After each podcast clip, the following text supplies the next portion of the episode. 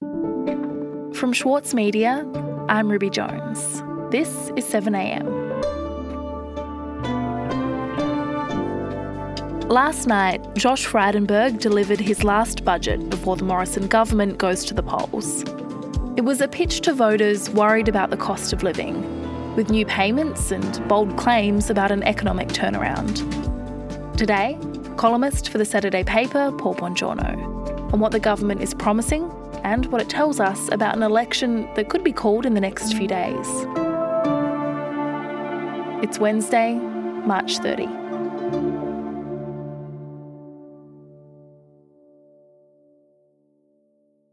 Paul, last night Josh Frydenberg delivered his fourth budget. So tell me about the state of the economy, as the Treasurer put it, and then after that we'll get to what's actually in the budget itself. Mr Speaker, I move that this bill be now read a second time. Well, the Treasurer has started off uh, setting the scene. Uh, treasurers tend to do this at the beginning of their budget speech. Tonight, as we gather, war rages in Europe. Uh, we're still in a pandemic, which wouldn't be news to anybody. The global pandemic is not over. And we've been wrecked by floods, he told us. Devastating floods have battered our communities. We live in uncertain times. He also reminded us that um, we've suffered the worst shock since the Great Depression. We have overcome the biggest economic shock since the Great Depression. And that's thanks to the two year pandemic lockdowns and disruption to business and supply chains. But the Treasurer assured us we're still doing better than the rest of the world. Our recovery leads the world. Faster and stronger than the United States, the United Kingdom, Germany, France, Italy, Canada, and Japan. Uh, there are more jobs now than there were before the pandemic, and wages, he says, are higher, but you'd really need a magnifying glass to see that. There are now nearly 2 million Australians more in work today than when we came to government. More women in work than ever before. And this budget will see unemployment go even lower. Unemployment is at 4%. Now, that's the equal lowest for jobs in 48 years. And he said this was the most significant turnaround in a budget bottom line in more than 70 years. This is not luck. Our economic plan is working. And of course, this wasn't luck. This was part of his plan, his plan for the economy. Only the coalition can responsibly manage the budget and strengthen our nation's finances. Yeah. Mr. Speaker. So, I have to say, all of his numbers were better than last year's forecasts, and reason enough to end economic wide emergency support, he said. But there is no prospect of returning to surplus in the next four years, with debt increasing as a share of the economy and peaking in 2026. Right, okay, so let's talk about some of the specific measures that are in the budget, Paul. Could you tell me a bit more about the so-called cost of living package? Because there was the the pre-announced tax offset, Paul, but there was also mention of a payment. Mr. Speaker, events abroad are pushing up the cost of living at home.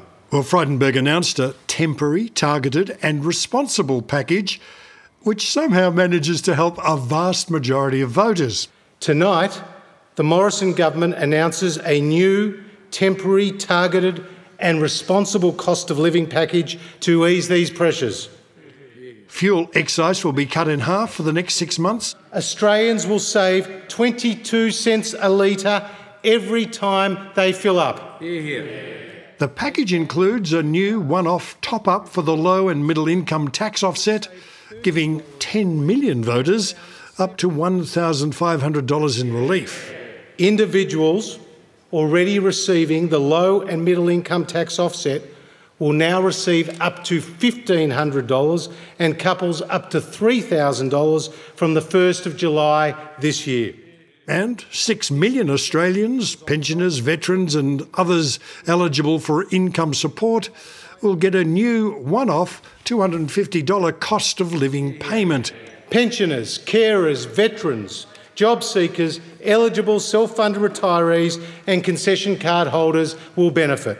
And that payment should be in their pockets by the end of April, just before they all go and vote in May. Mm. Okay, so that's the immediate appeal to the hip pocket, Paul. But what about other projects in the budget? What else was there? Well, the Treasurer went through a list of mega spending projects in infrastructure. Our record $120 billion infrastructure pipeline. The regions. A new $2 billion regional accelerator program. Women's health and safety. With more than $2 billion of measures to improve the safety, health, and economic security of women. And mental health. Last year's budget saw a landmark $2.3 billion investment in mental health and suicide prevention. And tonight we build on that commitment. The environment, energy, and net zero emissions did get a mention. Australia is on the pathway to net zero emissions by 2050. With the claim Australia is, quote, playing its part in responding to the critical global challenge of climate change. Technology, not taxes, will get us there. But there was nothing new or additional to bolster that claim. People with disability were mentioned with the claim that under the coalition, the National Disability Insurance Scheme will always be fully funded. Um, but we really do need more clarity on what he means by that. In this budget, NDIS funding grows in every year. And under the coalition, the NDIS will always be fully funded. It's the same story with care for older Australians. There's a $17.7 billion to be spent over five years, but there was no mention of boosting the wages of care workers. In last year's budget, I outlined a new five year, $17.7 billion plan for the sector, with new home care packages the Treasurer spent more time talking about spending on defence and national security with a mammoth commitment to $270 billion, but that was over 10 years. The world is less stable, and we must invest more in the defence of our nation. This is what we are doing after those opposite allowed defence spending to fall to its lowest level since 1938. We have put in place a 10 year defence capability plan worth more than $270 billion, supporting more than 100,000 jobs. Yeah. Hobart class air warfare destroyers built in South Australia. His parting warning to Australians in these challenging times was now is not the time to change course, but rather this is the time to stick to our plan. This is a time to stick to our plan a plan for a stronger economy and a stronger future. We will deliver. Yeah.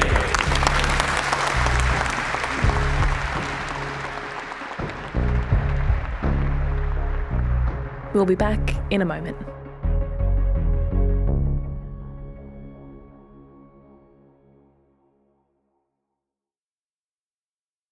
For Sloane Crosley, writing about the loss of a friend may not have provided catharsis, but it did allow for the possibility of a better ending.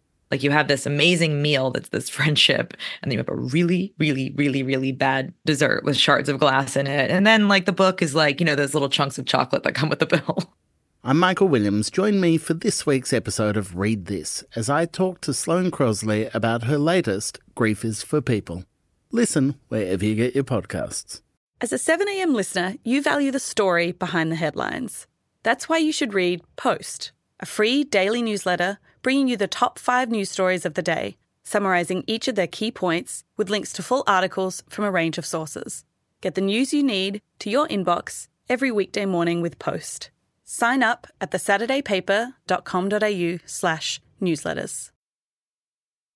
Tonight, there is more than $8 billion in cash heading your way. The question is whether the government has the balance right between being economically responsible and politically appealing. Experts are questioning if the money being spent will lead to productivity gains and wages growth. So, the cost of living tied to the cost of winning this election coming up. So, how will it be judged? Will it turn around voter sentiment? I'm joined by the. Paul, how do you think this budget is going to land with voters?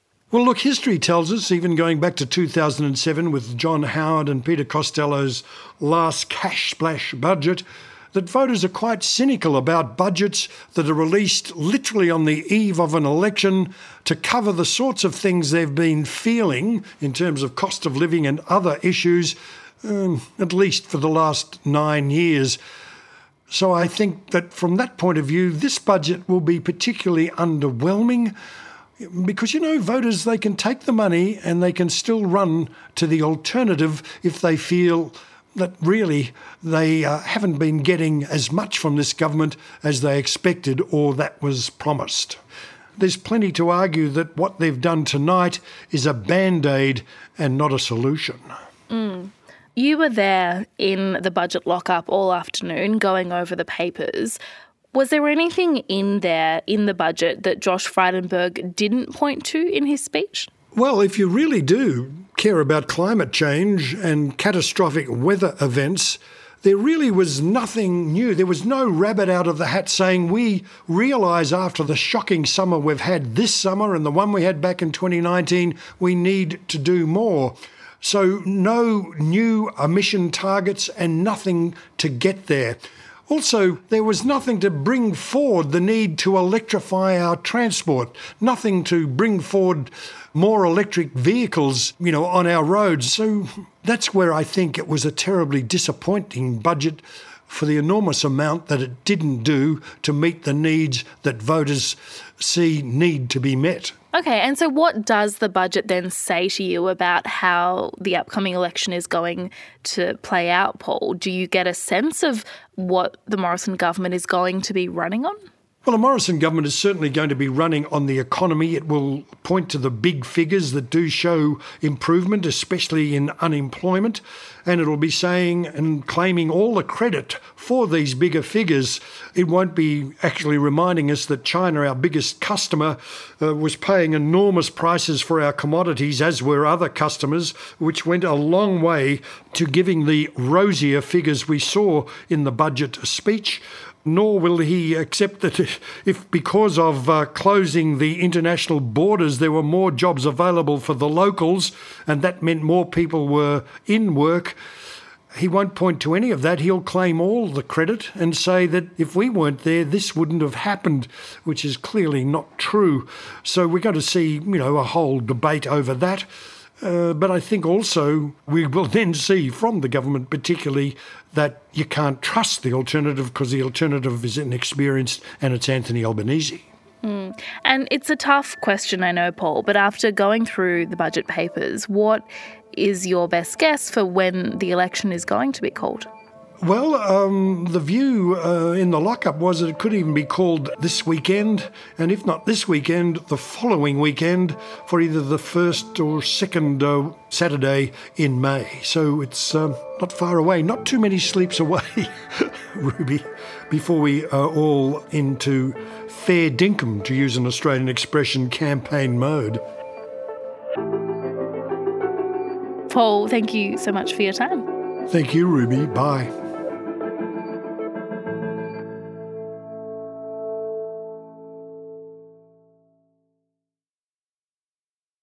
Sloane Crosley is known for her funny and acerbic personal essays, but her new memoir digs much deeper to examine the loss of her best friend. Join me, Michael Williams, as I chat with Sloane about Grief is for People. Find it wherever you listen. Also in the news today, warnings and evacuation orders are in place for areas across the New South Wales Northern Rivers region as rain continues to fall in already flood damaged communities. The New South Wales State Emergency Service issued evacuation warnings, including for Lismore's CBD and Coraki. Northern Rivers residents are facing their second major flood in a month. And in a late night speech in the Parliament, Liberal Senator Concetta Fierravanti Wells has said that Scott Morrison is unfit to be Prime Minister and that the Immigration Minister, Alex Hawke, has engaged in corrupt behaviour over pre selections. She said Morrison was a bully with no moral compass and that the fish stinks from the head. Fierravanti Wells has recently been moved down the Senate ticket and is unlikely to hold her seat at the election. I'm Ruby Jones. This is 7am. See you tomorrow.